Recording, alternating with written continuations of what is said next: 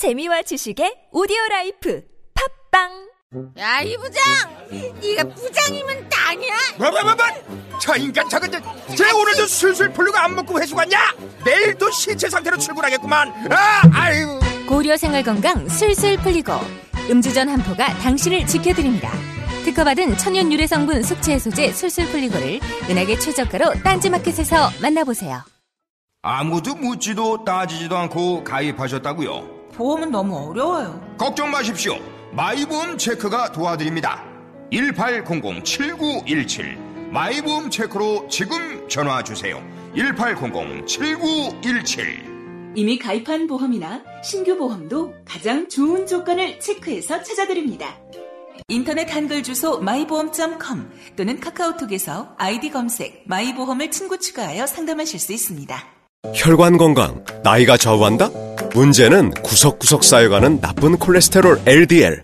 그래서 혈관을 청소하는 좋은 콜레스테롤 HDL이 필요합니다. HDL은 올리고, LDL은 내리고. 높은 혈중 콜레스테롤 수치 개선에 도움을 주는 레이델 폴리코사놀 10. 이 광고는 건강기능식품 광고입니다.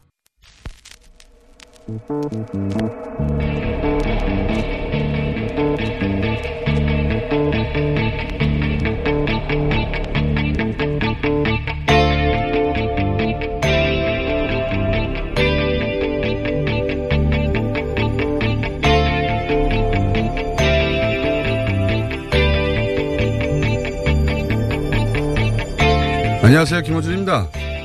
댓글 조작 묵인 방조 네이버를 수사하라. 자영당이 네이버 본사 앞 비상의총에서 들고 나온 구호입니다. 그렇습니다. 드루킹 사건에 네이버 책임이 있습니다. 네이버 댓글 시스템은 매크로를 통한 여론 조작에 취약합니다. 근데 네이버가 댓글 시스템을 그렇게 매크로 공격에 취약하게 바꾼 시점이 있습니다.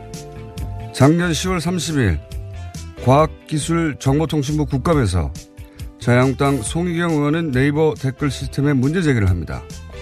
이에 네이버 이혜진 창업자는 나도 댓글 시스템 이해하기 힘들다.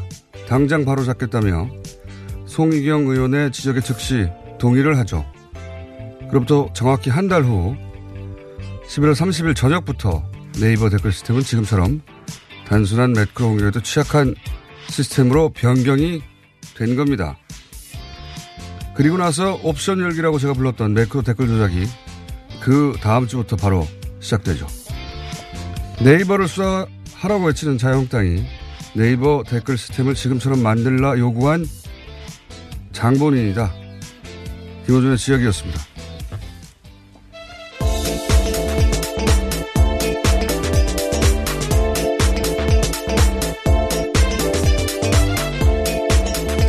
시사인의 김은지입니다. 네. 요즘 네이버 관련 뉴스가 많아가지고 예, 또 어제는 네이버가 자체적으로 개편안을 발표했습니다. 그렇죠. 그 개편안은 사실 어, 매크로 시스템에는 아무런 대책이 안 됩니다. 안 네, 되는데 그런 비판을 당장 받고 있는데요.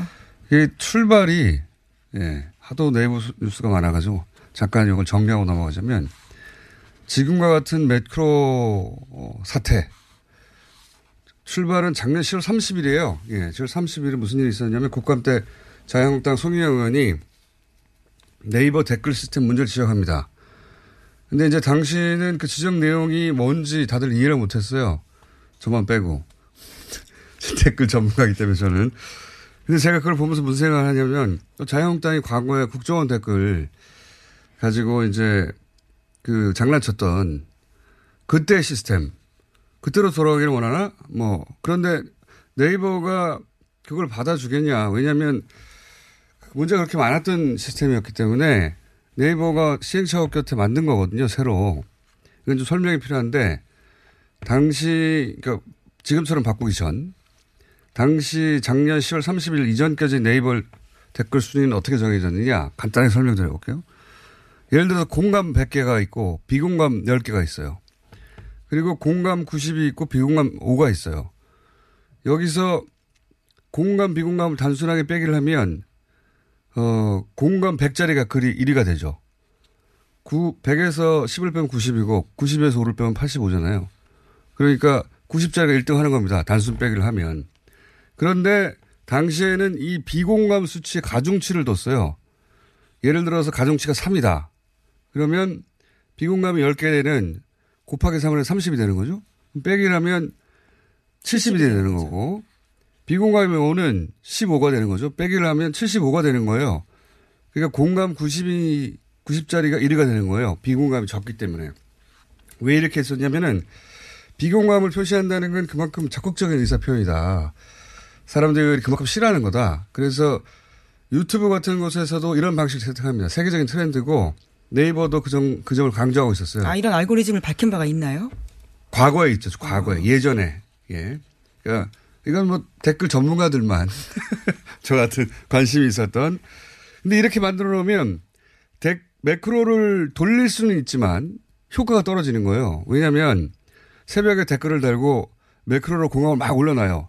근데 아침에 출근해가지고 어, 나 이거 동의 안 하는데 몇 개만 비공감을 눌러도 순위가 확 떨어지는 거예요. 그러니까 작업해 놓은 게 소용이 없잖아요. 그랬었어요. 그랬었는데 그런데 이제 송희경 의원은 옛날 나쁜 시스템으로 단순 빼기로 돌아가라고 요구하는 거거든요. 요약하면. 그러니까 저는 아 이거 네이버 받아들일 리가 없다 하면서 그걸 보고 있었어요. 그런데 네이버 이혜진 창업자는 그 전까지는 네이버에서 이거 세계적인 트렌드라고 자랑하던 거거든요.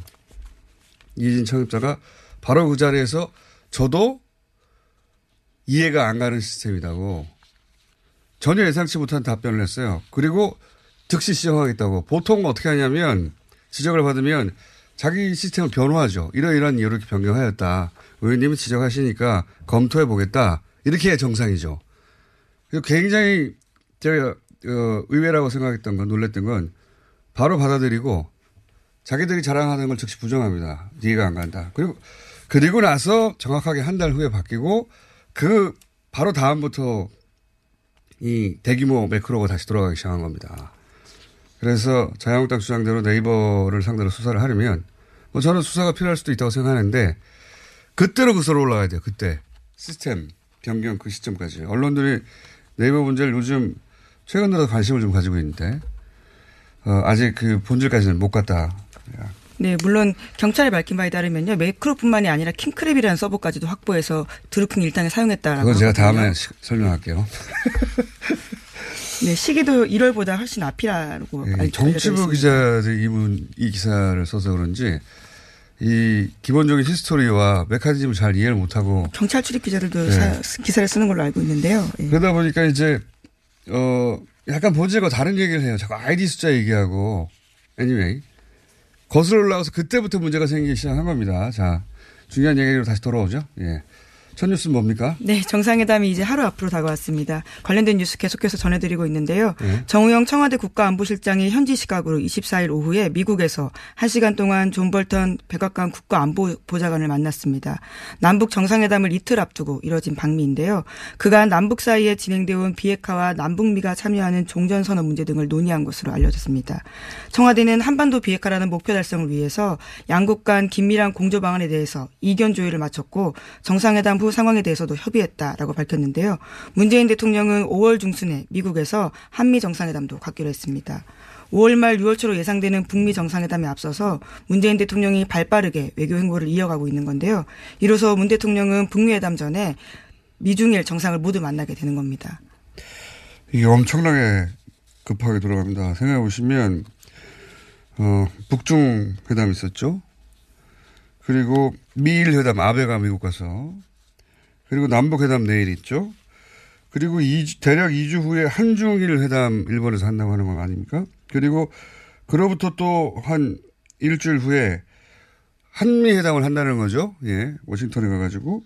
그리고 그로부터 또 한 몇 주 후에 북미 회담을 한다는 겁니다. 그런 다음에 남북미 회담을 한다는 거 아니에요? 예. 네, 그런 것도 지금 예상이 되어 있는 건데요. 예.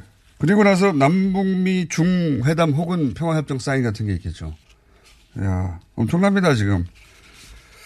네, 그 스케줄대로만 진행된다면요, 정말 평화 체제가 구축될 것으로 보이는데요. 엄청난 속도로 돌아가고 있고, 트럼프도 맨날 지금 북한 얘기를 해요. 예. 어디 네, 공식 그렇죠. 석상에 나타나기만 하면. 네, 마크롱 대통령과의 정상회담에 앞서서 모두 발언 자리에서 또 북한 이야기를 한 겁니다. 공개적인 자리에서 김정은 북한 국무위원장에 대해서 칭찬을 한 건데요. 아주 개방적이고 훌륭하다라고 이야기했습니다. 최근 들어서 일관된 긍정평가를 하고 있는데 지난해 꼬마 로켓맨이라고 말했을 때와는 완전히 다른 분위기입니다.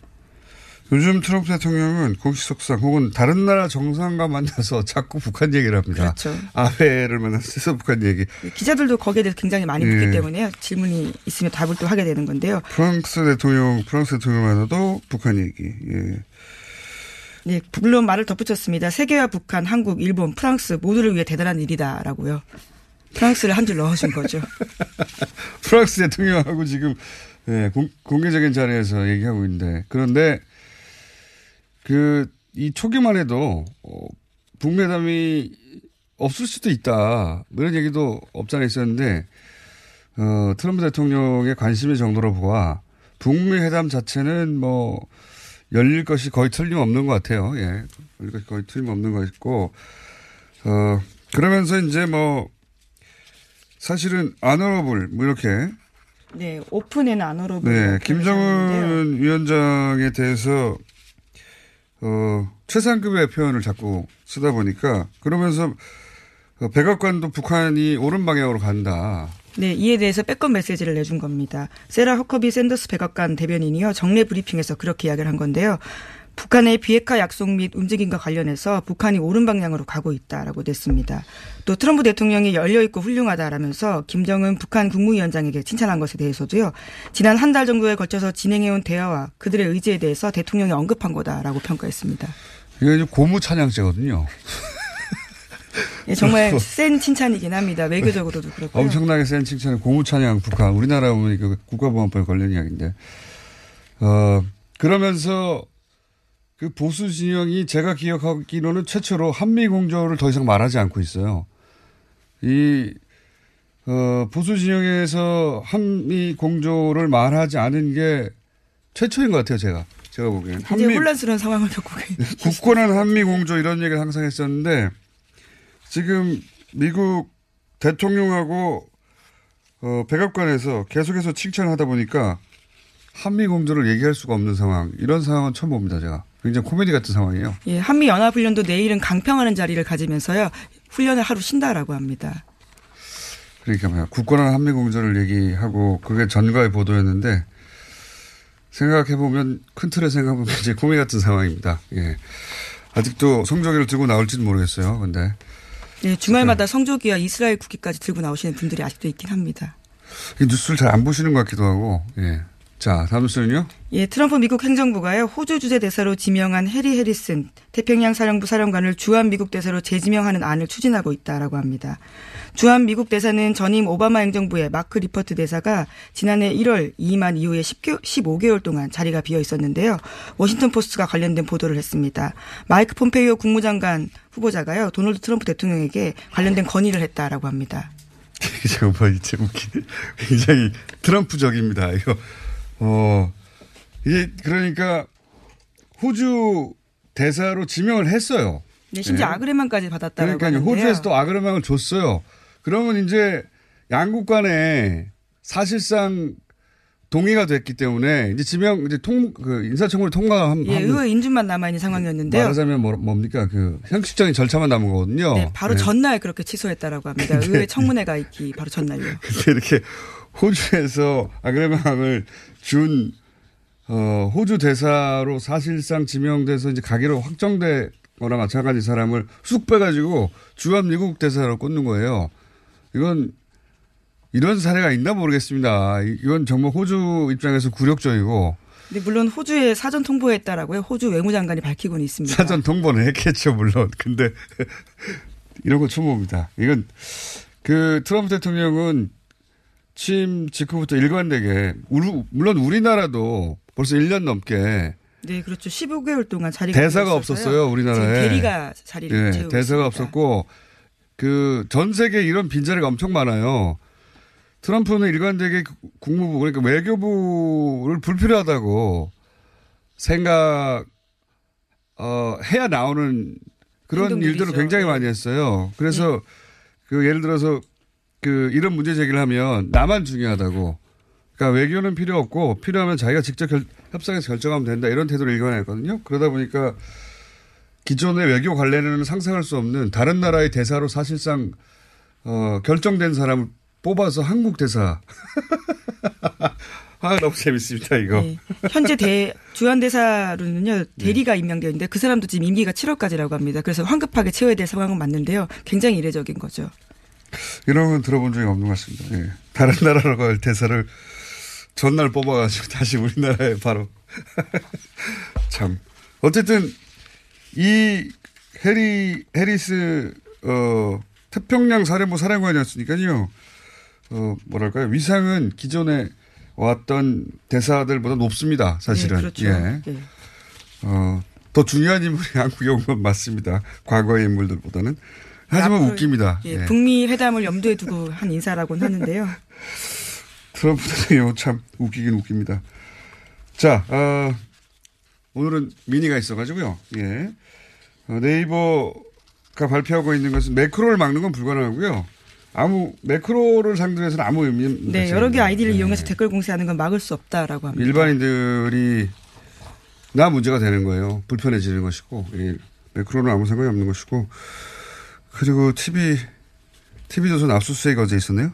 예, 압수수색 시도를 했는데요. 대치 끝에 철수했습니다. 어제 TV조선 쪽에서는요. 언론사 압수수색 시도는 언론의 자유를 침해하는 것이라면서 강력하게 항의했습니다. 언론의 자유에 절도는 들어가 있지는 않죠.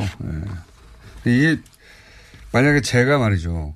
TV조선이 혹시 자유한국당과 연계된 게 아니냐고 취재한다고 TV조선 사장실에 새벽에 몰래 들어갔어요. 그래가지고 TV조선 사장의 태블릿 핸드폰을 막 훔쳐왔습니다. 그리고 TBS로 돌아오는 거예요.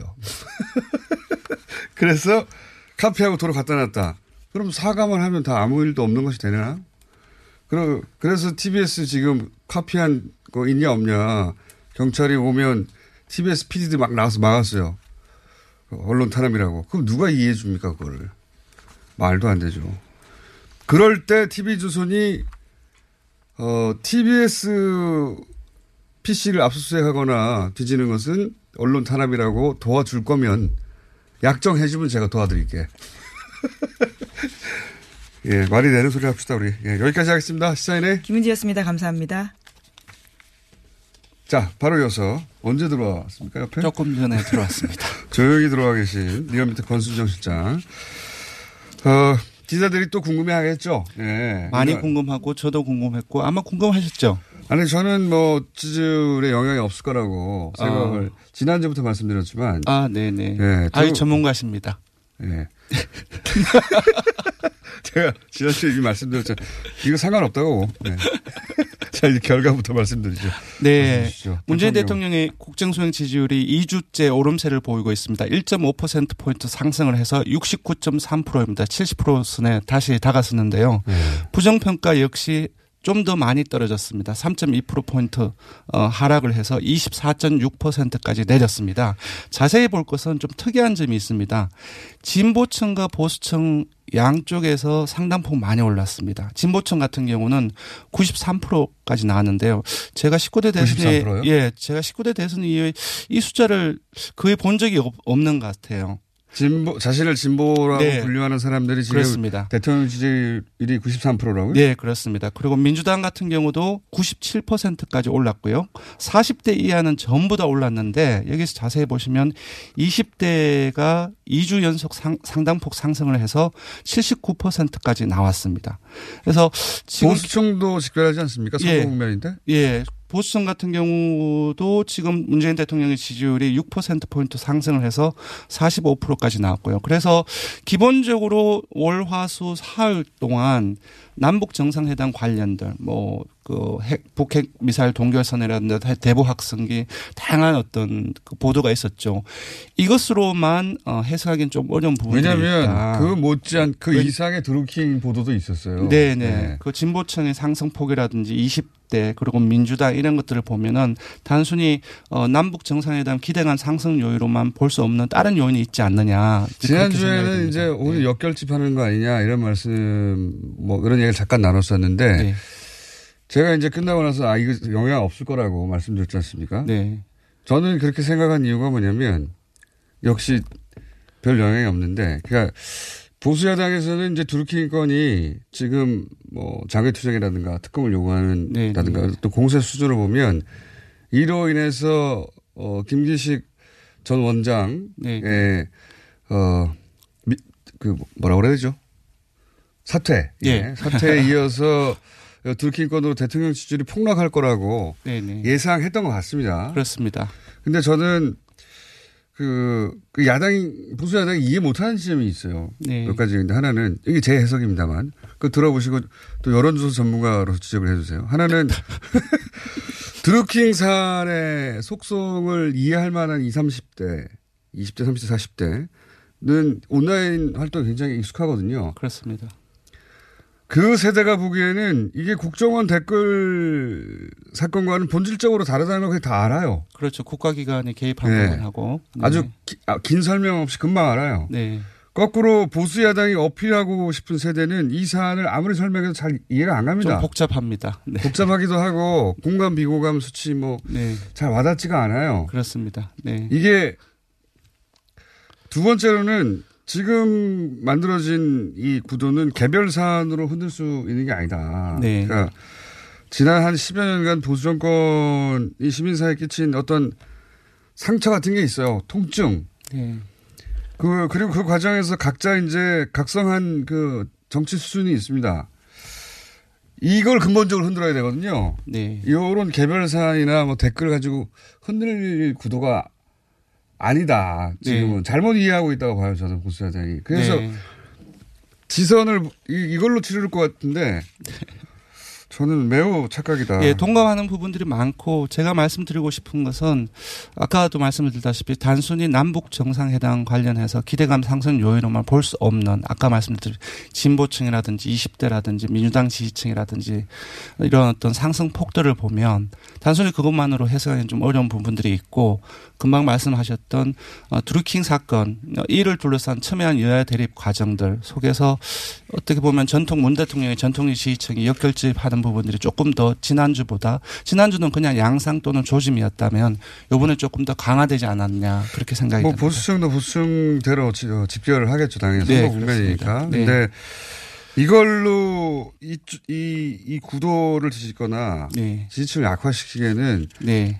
어, 사안을 제대로 고르지 못했다라고 저는 네. 봅니다. 시간이 네. 없는데 빨리 자, 넘어갈까요? 네. 그래서 정당은 어떻습니까? 대통령은 네. 오름세고. 예. 네, 여당인 민주당 같은 경우는 소폭 내렸습니다. 0.4%포인트 내려서 51. 아, 52.7%를 기록했고요. 어, 7주째 50%대를 유지를 하고 있습니다. 비슷하게 그 이탈과 결집이 아, 어, 결집 같은 경우는 문재인 대통령과 비슷하게 나타났고요. 어, 이탈 같은 경우는 충청권과 호남에서 좀 많이 내렸습니다. 제가 보기에는 이제 수요일 날에 어, 숫자는 잘 안 잡히지만 저희들만 보는 어떤 500명의 어떤 수치를 보면은 수요일 날 많이 내렸습니다. 이것은 당 소속 지방선거 예비후보자 폭행 사건 일부 있, 있었지 않습니까? 네. 이 영향이 일부 미치지 않았냐 그렇게 보고요. 한국당은 민주당보다는 조금 더 많이 내렸습니다. 1.1%포인트 하락해서 20.9%입니다. 지난 5주 동안의 상승세가 꺾였고요. 어, 지금 아까도 말씀드린 드루킹 사건 이 부분에 대해서 이제 국정, 국정조사든지 특검 그리고 평화당이라든지 그 바른미래당과 함께 공조를 하면서 아주 공세를 강화를 하고 있는데 이 부분들이 효과를 사실상 지지율로 보면은 어, 미치지 어, 효과가 좀 미미한 양상이다라고 볼 수 있습니다. 이거는 언론도 역시 마찬가지 착각을 동시에 하고 있는 것 같아요. 그러니까 네. 겉 모습이 네. 이게 이제 국정원 댓글 사건과 유사한 포인트들이 있고 네. 어, 언론으로서 어, 이게 진보 보수를 떠나 네. 현 정권이 문제가 되는 큰 게이트가 터졌다라고 접근하는 것 같아요. 근데 그게 아니라는 걸 인터넷 life를 벌써 20년 이상 해온 대다수의 성인이 네. 이해하고 왜냐하면 링크를 보내서 클릭하고 거기에서 공감 눌러주고 하는 행위는 자기들이 다들 한 번씩 해본 행위예요. 기본적으로 그게 물론 그걸 이 브로커 역할을 하며 집중적으로 했던 것과는 다르지만 네. 속성이 이해가 간다고요. 그렇습니다. 좀 한국당에 좀 특이한 점이 눈에 보입니다. 어, 대구 경북 같은 경우는 내렸습니다. 44, 44%에서 39%로 내렸고요. 어, 보수층에서도 내렸습니다. 53%에서 49%로 내렸습니다. 근데 보수 야당이 어필하고 싶은 네. 세대가 있지 않습니까? 네. 그 세대에 어필할 아이템으로 지선 공격을 해야 되는데 네. 이게 안 통하는 걸로 했다. 정의당이 유일하게 올랐고요. 어, 처음으로 바른미래당과 공동 3위로 올라섰습니다. 1.8%포인트 올라서 5.7%를 기록했습니다. 아, 바른미래당은 0.1% 1%포인트 하락해서 5.7%로 4주째 5%대의 보합세가 이어지고 있습니다. 편항은 지난 2주 동안에 3%대를 계속 넘어서고 있었는데요. 이번에는 0.4%포인트 하락해서 2.9%를 기록했습니다. 그 바른미래당도 서울시장 선거를 두루킹으로 치, 치르려고 하는 것 같은데 보수야당 예, 지금 예 그렇습니다. 그, 그게 네. 잘못 판단하는 거다. 예. 예, 이번 주중조사는 TBS 의뢰로 리얼미터가 23일부터 26일까지 전국 19세 이상 1,502명을 대, 상으로 유무선 전화면접 자동응답 방식으로 실시했고 표본 오차는 95% 신뢰 수준에서 플러스 마이너스 2.5%포인트 응답률은 6.2%였습니다. 알겠습니다. 어, 지선 아젠다를 서로 잡아야 될 것 같은데 오늘 답답하겠죠? 걱정을 많이 하시네요, 오늘. 이게 이 선명한 그 전선이 서서 예를 들어서 과거 이런 거 있지 않습니까? 지방선거에 무상급식이라든가 그 네. 결과가 그 사회 변화에 영향을 미칠 만한 아젠다가 되면 좋잖아요. 그렇죠. 그래서 저는 안타까운 점이 있습니다. 자, 어, 그것마저 알려주면 뭡니까 오늘? 오늘 우리 국민들이 가장 선호하는 북미 정상회담 장소는 어디냐? 5월 초, 아, 5월 말 또는 6월 초순 또는 중순으로 열리는 걸로 지금 알려지고 있죠. 그러니까 우리 국민들이 선호하는. 예, 우리. 국민들이. 그러니까 어딘가로 예상하는 게 아니라 예. 선호하는. 근데 예. 내기를 하셨다면서요. 졌다면서요. 네. 어디를 예상하셨습니까? 저는 어, 평양 알려드리겠습니다. 개인적으로 평양을 밀고 있기 때문에 지금 언론에 알려지기로는 네. 싱가포르나 어 몽골 어, 울란바토르가 네, 얘기할 줄도 압축되고 있. 예. 네, 우리 국민들 원하는 거니까. 아, 그럼 게임이 지기 위해서? 네. 네. 이 두 개로 압축되고 있다고 하는데 먼저 불러드리면 싱가포르는 4.7% 나왔습니다. 울란바토르 역시 5.2% 비슷 우리 국민들이 비슷합니다. 이걸 원할 리가 없지 않습니까? 네. 그리고 그 김호준 씨가 찍었던 어 평양은 9.8%가 나왔습니다. 네, 1위는 사위- 바로 판문점입니다. 네. 아주 월등하게 높은데요. 38.7%가 나왔습니다. 제주도도 조금 높기는 했지만 격차가 많이 벌어졌습니다. 14.4%고요. 뭐 제네바 10.5, 뭐 이렇게 워싱턴 DC 7, 7% 이렇게 나왔는데요. 제가 여기서 자- 가장 의외의 지점은 네. 저는 판문점 제주도 하면 평양은 나올 줄 알았는데 네. 제네바가 툭 튀어들어왔어요. 제네바 일단 중립국이고 네, 이미지가 굉장히 좋나 봐요. 예, 그, 예, 상당히 좋습니다. 예. 근데 이제 특징을 보면은 영호남, 청노년층, 여야, 뭐 진보 보수 가릴 것 없이 모든 지역 연령 정당 지지층 이념 성향에서 전부 판문점입니다. 이거는 뭐 진영 논리가. 개입되어 있는 건 아- 상- 상관이 없고 제가 네. 보기에는 아시다시피 65년 전에 네. 어, 그 1953년 7월 27일 날 판문점에서 정전 협정이 체결이 되었습니다. 그러니까 지금 새로운 한반도 평화의 출발점 역시 여기에서 시작하지 아- 하는 게 좋지 않겠냐 하는 그러니까 뭐좀 우리 국민들의. 염원, 네, 네. 설명이 필요한 것 같습니다. 이 부분은. 네. 너무 근데 설명 길었어요. 시간 다 됐는데. 알겠습니다. 여기까지 하겠습니다. 지금까지 리얼미터의 권순정 실장이었습니다. 감사합니다. 똥은 싸고 다니냐? 미치도록 싸고 싶다. 빅동의 추억. 구렁이 똥 이뻤다. 하루에 두 번씩은 꼭 간 것 같아요. 속이 굉장히 편해진 것 같아요. 휴지에도 하나도 안 깔끔하게 끝나더라고요. 그만 넣고 싶은데도 이제 계속 나오더라고요. 눈 뜨니까 바로 화장실 가고 싶더라고요. 양은 정말 많았어요. 감당이 안 되더라고요. 너무 많아가지고. 검색창에 미궁 대장사랑. 골반 잡자 바로 잡자 바디로직. 허리 통증 바로 잡자 바디로직. 몸매 교정 바로 잡자 바디로직. 자세가 좋아지는 골반 교정 타이즈 바디로직. 검색창에 골반 교정 바디로직 삐딱한 남성 골반 허리에도 역시 바디로직입니다. 바디로직의 효과를 못 느끼셨다면 100% 환불해드립니다. 자세한 환불 조건은 홈페이지를 참조하세요.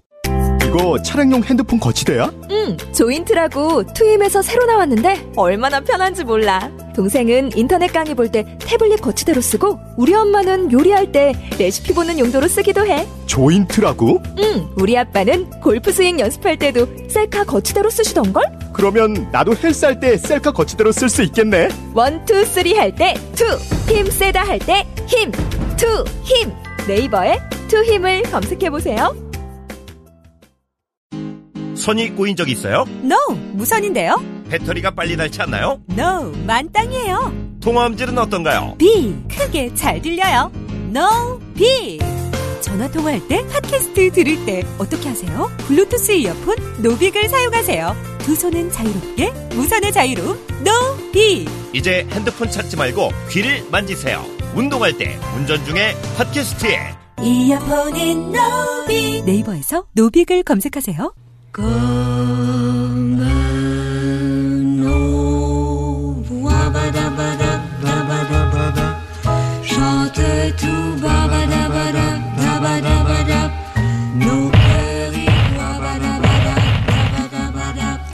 오랜만에 돌아왔습니다. 남가요. 더불어민주당 송영길 의원 나오셨습니다. 네, 안녕하십니까. 자유한국당 나경원 의원 나오셨습니다. 네, 안녕하세요. 안녕하십니까. 네. 출장 잘 다녀오셨습니까? 예. 네. 그 사이에 다른 분들이 왔다 갔는데 반응이 더 좋았어요. 해외 출장을 너무 자주 하시는 거 아닙니까? 네. 나경원 의원님 혼자 스파링 파트너를 계속 바꿔가면서 잘하고 계시거든요. 뭐, 아니에요. 지금 칭찬인지 여기신지. 자, 어, 새해 출장 어, 자제해 주시고요. 예. 자, 어, 첫 번째 이슈는 어, 드루킹입니다. 드루킹.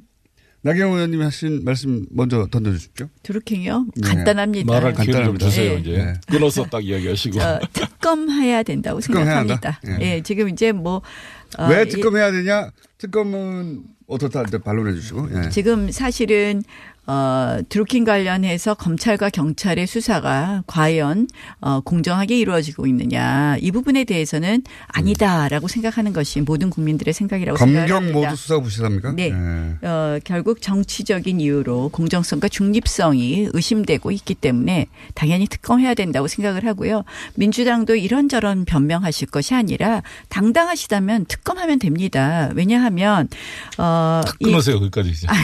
특검해야 되는 이유 공정성과 중립성이 담보되지 않는다는 부분은 경찰은 김경수 의원의 관련성 부분에 대해서 문자 메시지를 안 읽었다라는 식의 변명을 했었고요. 검찰은 어제도 보면 이 저 김경수 의원 보좌관이 500만 원을 받은 부분에 대해서 김경수 의원 보좌관에 대해서 뭐 에 대한 아, 뭐 영장은 경찰이 다 청, 청구한 거에. 대해서 신청한 것에 대해서 기각을 한다든지 이런 행태를 보이고 있습니다. 그래서 검경 모두 알겠습니다.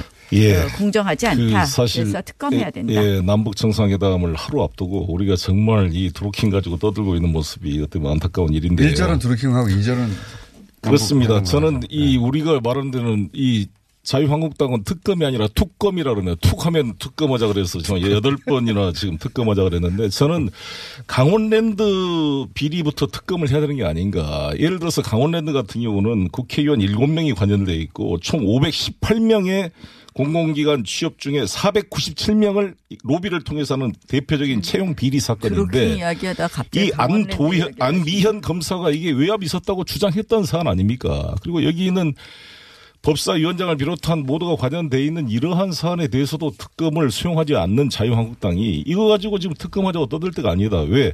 지금 경찰이 열심히 수사를 하고 있잖아요. 무슨 밝혀내고 수사를 있고. 열심히 합니까 지금? 지금 수사 내역을 보고 나서고 지금 특검을 하자 그러면 이게 특검 법 만들고 준비하느라고 3개월, 4개월 지나고 다 자, 수사. 자체의 흐름이 중단되는 특검은 거예요. 두 가지가 그래서 있습니다. 상설 일단은 특검법과 특검법을 일단은 경찰이 수사하는 것을 잘 하도록 뒷받침해 주는 게 필요하다 봅니다. 저도 지금 이 웬만하면 경찰은 경찰을 박근혜 시대의 기다리겠는데요. 근본적으로 달라요. 그러니까 일단 괜찮아. 지금 웬만하면 경찰을 기다리겠는데 생각해 보세요. 특검, 3월 특검 할게 아니라 21일 지금 해야 될 일을 국회가 해야 돼요. 국민투표법부터 통과시켜줘야지 왜 이것도 안 시키고 아무것도 안 하고 지금 지났습니다. 있다가 드루킹 가지고 이게 두루미인지 드루킹인지 잘 알지도 몰라요 우리 국민들은. 제, 제 얘기할까요, 이제? 아니, 두- 국민투표법은 기한이 지났고요. 아이고, 자, 3월 그 모든 21일에 국민들이 잘, 잘 말씀드려볼게요. 촛불 혁명으로 만들어진 이 경찰이 왜 공정하지 않겠느냐. 것입니까? 자, 자, 맨날 자. 왜 경찰이 왜. 공정하지 않다는 지금 거냐면요. 이런 불필요한 3월 논쟁은 21일에 뛰쳐놓고 남북 정상회담 성공을 아니 위해서 그게 아니라 좀 정상회담을 앞두고 좋겠어요. 오늘 오랜만에 나오셔가지고 어, 잠시만요. 열심히 하시는데 네, 잠시만요. 제가 잠깐만 말씀드릴게요. 경찰 수사가. 네. 아니 제가 한 마디만 드릴게요. 경찰 수사에 대해서 지금 그렇게 말씀하시면 매우 정말 부적절하다고 생각을 합니다. 일단 드루킹 관련해서는요. 작년에 선관위가 대선 직전에 있고 지금 수사를 아니, 이번에 하고 있잖아요. 킹크랩도 밝혀내고. 제 말씀 좀. 들어보세요. 대선 직전에 뭐 우리가 선관위가 고발했어요, 고발을. 했는데요. 작년에 대선 직전에 선관위가 고발을 했는데 네. 6개월 만에 5개월인가요? 만에 네. 검찰은 무혐의 처분 받았 무혐의 네. 처분을 했습니다. 그때 그때 2억 5천 검찰이 정도의. 자금 2억 5천에 흐름이 출처를 다 밝혔잖아요. 자금 이번에. 흐름이 있었는데 이 부분에 대해서 전혀 강제 수사를 하지 않았습니다. 그다음 오늘 이번 경찰은요. 1월 29일에 민주당이 고발을 했어요. 민주당이 이제 고발을 하고 3월 21일에 드루킹을 구속했습니다. 그런데 4월 13일에 언론에 이 드루킹 사건이 나오기 직전인 4월 11일 에나 우리 통신 계좌 통신 압수수색 아니, 영장을 그런 청구합니다. 내용은 뭐냐? 이 드루킹 사건에서 가장 중요한 것은 어떠한 통신의 어, 흐름이 있었느냐를 보는 건데 이 영장을 세상에 알려지기 직전에 청구한 거예요. 구속된 후 20일 정도 아니, 지난 다음. 그리고 이렇잖아요. 자금의 흐름을 위해서는 계좌를 추적해야 되는데요. 댓글 사건에 4월 무혐의 처분 17일에 했던 어, 추적을 했습니다. 그래서 경찰은. 전혀 믿을 수 없다는 말씀을 드립니다. 우리가 이렇게 저희 우리 할 말을 좀 번갈아 서 하는 게 좋을 것 같습니다. 근데 그래서 좀, 좀 끌어주세요. 그래서. 그래서 저는 잠깐만요. 여기서 잠깐 끊으면 사건은 특검하는 것이 맞다. 알겠습니다. 압수수색 그 통신 압수수색도 너무 늦었고 자금 음. 어, 자금 강제 추적도 하지 않았다. 이런 요지입니다. 그러니까 못 믿겠다. 네. 지금 다잘 진행하고 있다고 보여지고요. 검찰에서 이번에 논란이 됐던 2억 5천만의 출처도 정확히 밝혀졌습니다. 그래서 또 이것은 미진했을 경우에 불가피하게 국정조사나 특검분이 예고되어 있기 때문에 경찰이 섣부르게 수사를 할 수가 없어요. 지금 검경도 수사권 독립문제도 되고 있기 때문에 서로 경쟁적으로 저는 수사를 철저하게 할 것으로 보여지고 잘하고 있습니다. 근데 따라서 어제도요. 지금, 지금 어제도. 가지고 괜히 정치권이 이걸 가서 끼어들게 되면 이게 본질은 어디 가고 계속 선거를 앞두고 논쟁만 되는 겁니다. 지금 송 의원님 수사가 잘 진행될 수 있도록 합의하시면요. 뒷받침하는 저 것이 특검 필요하다고 합의해서 생각합니다. 특검 수사 기간 동안에는 조용하니까요. 특검 합의하시는 게 지방선거에서도 이슈를 드루킹 이슈로 계속 시끄럽지 않게 하는 거가 된다고 생각하고 저는 이렇게 청와대 저 강원랜드 여당이 특검에 성완종 여당이 특검부터 해야 됩니다. 이거. 강력하게 막는 것은 아니, 여당이 도- 뒤에가 구린 것이 많다고 생각을. 합니다. 서면조사로 그 끝냈어요. 다음에 자, 제가 아까 잠깐만요. 경찰이 네. 어, 지금 이 보면요 수사하는 것이 지금 이 드루킹 몸통 수사라 그랬는데 자, 어제도. TV조선 가서요. TV조선. TV조선 압수수색을 하려고 했습니다. 네. 저는 이건 유신 시절에나 있는 일이다라고 아니, 생각을 합니다. 여러분, 아니 잘 생각해 보세요. 동의하시는 저기 겁니까?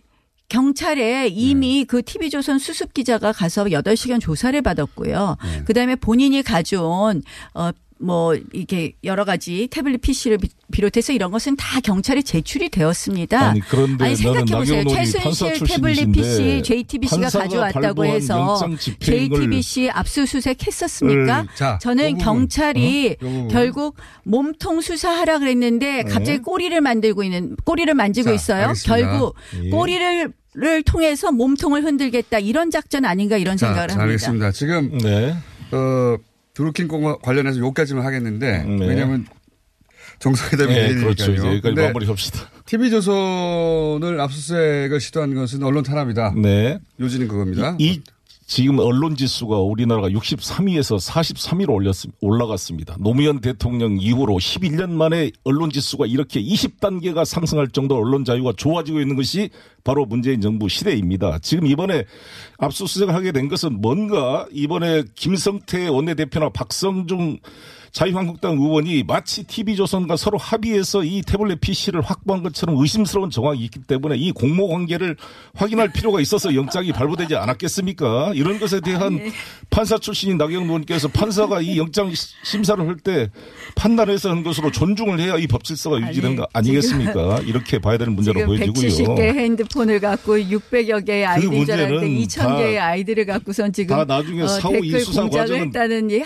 국회에서 가지 다 정황이 될 있는데 걸로 다른 얘기를 생각이 하시니까 됩니다. 정말 예. 우리 송영길 의원님 애쓰십니다. 그러지 말고 특검 받으세요. 그다음에 이제 남북 특검 받으세요. 네, 저 특- 구린 거 없으시면 특검 받으세요. 그거까지 다 포함해서 아니라 특검하세요. 자, 여기까지 다 하고요. 포함해서 특검하세요. 자, 다 포함해서 특검해라 안 된다. 자, 그리고, 어, 거기까지 하고 남북 정상회담. 네, 이건 이제 송영 의원님이 먼저 얘기하시죠. 예, 역사적인 남북 정상회담 정말 간절한 마음으로 지금 빌고 있습니다. 모든 국민들의 한결같은 마음일 거라 보여지는데요. 이번 남북 정상회담이 기존에, 기존의 김대중 노무현 대통령 시절의 정상회담과 차이점이 한 여섯 가지가 있습니다. 첫 번째는 야당이 항상 보수 언론이 비판했던 게 6.15 정상회담과 14 정상선언에는 비핵화 문제가 안 들어갔다라고 지적했는데 이번엔 비핵화 문제가 첫째 의제로 된 것은 대단한 발전입니다. 그 두 번째 어찌됐건 우리 대한민국 영토 우리 판문점 평화의 집에서 우리 쪽으로 와서 이 정상회담이 열려진다는 게 차이가 있고요. 그 뒤에 북미 정상회담이 예견되는 게 세 번째 차이입니다. 네 번째는 우리가 임기 초기에 되기 때문에 정례화시킴으로써 이 합의 사항을 뒷받침할 시간적 여유가 있다는 차이가 있고요. 또 이거 될지 안 될지 모르겠습니다만 만약에 부부 동반으로 양 어, 책임자 정상들이 만나는다면 큰 의미가 있을 걸로 보여지고 특히 북이 핵 개발을 완성을 한 상황에서 벌어지는 남북 정상회담이라는 여섯 가지 정도의 저는 차이가 있다고 보는데 아주 문재인 대통령의 탁월한 외교력에 기초해서 이 엊그저께 하더라도 이 전쟁 위기에 있던 한반도가 완전히 변화가 돼서 어, 새로운 그런 상황을 만들어내고 있다고 봅니다. 이것을 가지고 자유한국당이 무슨 쇼 한다 뭐 이런 이야기를 하고 있는데 아주 그는 정말 답답한 소리고 옛날에 사고 냈던 운전 기사가 지금 면허증이 취소됐는데 운전 잘하고 있는 사람 뒤에 앉아가지고 계속 시비 거는 그런 모습이 아닌가 이렇게 자, 생각합니다. 이제 말씀해 주시죠. 이제 예. 얘기해도 되나요? 네. 어, 남북 답답하죠. 제가 정상회담 계속 얘기하니까. 남북 역지사지로. 어, 내일 잘 됐으면 좋겠습니다. 네. 정말 어, 모처럼의 기회인데 잘 됐으면 좋겠는데요. 저희가 무슨 위장 평화쇼 이런 이야기 했다고 말씀하시는데 다른 것이 아니라 우리가 끝까지 조심해야 된다는 말씀이고요. 실질적으로 결국 어, 그동안 찰떡 같은 국제사회의 대북 제재의 공조가 이런 어, 김정은 국무위원장으로 하여금 대화의 장으로 나오게 했다라는 생각을 합니다.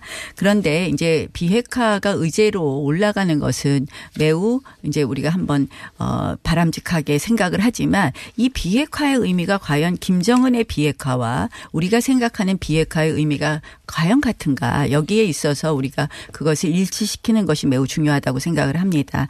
어, 결국 이제 지금 가장 핵심은 가장 핵심은 주십시오. 어 이제 북한은 이제 앞으로의 미래 핵은 안 하겠다고 지난번에 선언을 했어요. 근데 과거와 현재의 핵에 대해서는 이야기하지 않았고 오히려 핵 군축 회담을 하겠다 이런 핵 군축 협상을 하겠다 이런 것은 자신은 핵 보유국으로서 어떤 협상을 하겠다는 의지를 표명했거든요.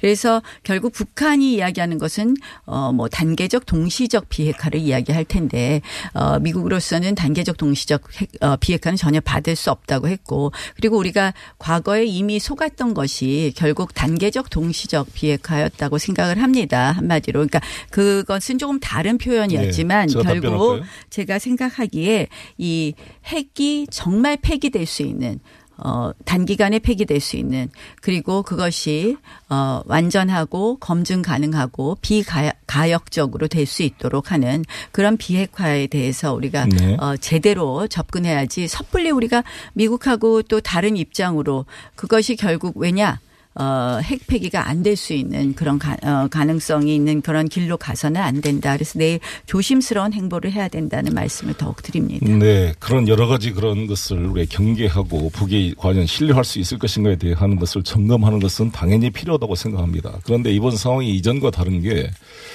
마이크 폼페오 CIA 국장, 국무장관 내정자가 이게 북한을 방문했어요. 그래서 한 네 차례 이상 김정은과 만나서 긴밀한 협의가 됐다는 거 아니겠습니까? 이 보고를 받는 트럼프 대통령이 아주 만족을 표시했습니다. 지금 트럼프 대통령은 문재인 대통령과 완전히 지금 찰떡 공조를 하고 있는데 이것이 계속 아니라고 말하는 미국이라고 하면은 모든 것을 미국 중심으로 미국과 우리나라 대통령과의 사이가 약간 틀어지면 미국을 지정한 게 아니라 우리나라 대통령을 비난하는 이런 자유한국당이 그거는- 이제 트럼프 대통령과 문재인 대통령이 잘 합의가 돼서 추진하고 있는데 여기에 어기짝을 놓는 것은 참 이해하기가 힘든 상황이다. 한미. 동맹을 그렇게 강조하면서 왜 미국이 지금 잘 제가 하고 있다고 잘, 잘? 하고 있는데 그거를 비판하면 지금 이제 트럼프조차도 종북주의자로 몰 것 같은 그런 기세거든요. 아니, 자, 그렇게 말씀하시면 안 됩니다. 우리가 것이다. 이제 더듬이가 없어지는 것이다. 균형 감각이 없다 이렇게 보는 거죠. 아니, 지금 지금 딴 이야기를 하시는데요. 트럼프 대통령이 어제 마크롱 대통령하고 만나고 나서 네. 어. 저 남, 저 북미 정상회담이 아주 멋질 수도 있지만 음. 또그 반대일 수도 있다고 이야기했습니다. 그리고 분명히 지금까지 차이 나는 것은 음. 단계적 동시적 비핵하고 이쪽은 일괄해서 하라는 것이고 그다음에 어떻게 하겠어요? 톱다운 그- 합의돼도 집행 과정은 단기화될 수밖에 없어요. 아니, 그 핵이 하루아침에 집행 없어 과정을- 없어집니까? 그게 집행 과정을 최소한- 사찰도 받아야 되고 최소한으로 하라는 얘기잖아요. 그렇죠. 집행 과정은 길게 하면서 집행 과정에서 하나씩 줄 수는 거예요. 없다는 거죠. 예. 트럼프 대통령 이나 우리 입장은 이래야 된다고 네. 생각을 합니다. 조금 북한이 뭘 해줬는데 얼른 더 많이 주면요. 음. 비핵화 되려고 해도 될 수가 없습니다. 핵 폐기가 되려고 해도 될 수 없습니다. 우리가 계속 경계해야 되는 부분은 그건이다. 우리가 추구하는 건 뭡니까? 완전한 비핵화입니다. 핵 폐기입니다. 그걸 위해서 저는 단계적 동시적 단계적으로 요만큼 해줄 테니까 요만큼 대북 제재 풀어주자. 대북 제재가 흔들리는 순간 저는 비핵화는 날아간다고 생각을 합니다. 대북 그래서 어떻게 하느냐. 예. 정말 이행이 가능하도록 이행이 담보되도록 하는 것을 한국과 미국이 정말 저는 정의용 실장 비행기 타고 가셨던데요. 잘 가셨다고 생각합니다. 네. 존 볼튼 국무 어 백악관 국가안보부장관하고 네. 만나서 이야기하고 네. 왔는데요. 네. 잘 하셨다고 생각합니다. 한미가 지금 이제 정유영 실장이 주도해서 하고 계신데요. 저는 그 부분에 대해서 참 다행이라고 생각을 합니다. 근데 분명히 지금까지는 제가 보기에 한국 정부와 미국 정부와의 간극이 있습니다.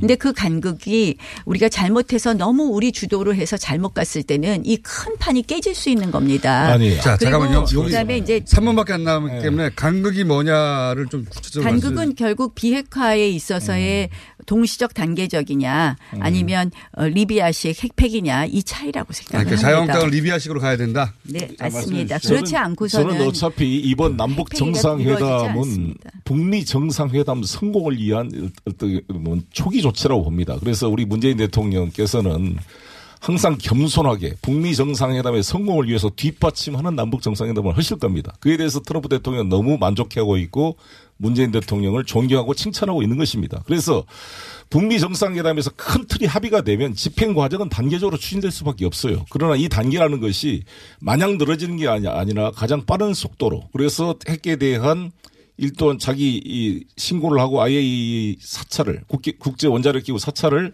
수용하도록 만들어야 될 거 아니, 아니겠습니까? 동시에 협상이라는 건 상대방이 있기 때문에 북한이 요구하는 건 뭡니까? 자기들도 CVIG를 요구하고 있습니다. 돌이킬 수 없도록 자신들의 체제를 보장해 달라는 걸 요구하는 거 아니겠습니까? 그래서 지금의 현재의 전쟁 상태를 평화 상태로 바꿔내는 되나요? 게 필요한 것입니다. 이런 것을 안 해주고 일방적으로 아, 무조건 핵을 포기하는 건 쉽지가 않는 거예요. 미국이 5천 개 이상의 핵을 가지고 있는 미국이 다른 한테 자, 일방적으로 너는 핵을 말씀 포기하는 아니 어떻게 체제 가능하겠습니까? 보장 부분은 상호적으로 같이 논의해야 될 같이 겁니다. 되는 것입니다. 근데 지금 근데 말씀하는 거의 핵심은 어떻게 대북 제재입니다. 모니터하고 감시하고 핵심은 대북 제재고요. 것인가 이게 지금 북한을 정상 국가로 잘 하는 것을 우리가 저는 생각이 들고. 자, 그럼 한 가지 거면 여쭤볼게요. 저는 대북 제재 잠깐만요. 대한 대북 제재는 계속 유지해야 됩니까? 자유한국당은 대북 제재를 끝까지 유지해야 저는 큰, 한다고 하고 큰 틀의 미국도 큰 요구하죠. 틀의 비핵화 합의가 되면 당연히 저는 인도적 지원 문제는 재개돼야 된다고 생각을 합니다. 인도적 지원 문제하고 대북 제재는 다른 문제죠. 왜 자꾸 아니 섞어서 현재 인도적 지원까지 이야기하십니까? 안 하고 있잖아요. 현재. 우리가 600만 달러도 아직 인도적 지원 문제에 있어요. 대해서는 인도적 지원 문제하고 대북 제재는 다른 문제고요. 인도적 지원은 그- 되는데 예, 대북 제재는 풀지 저는 마라? 이런 거예요. 체제를 보장해 주려면 중요한 것은 북한을 정상 국가화 시키는 노력이라고 생각을 합니다. 그래서 저는 내일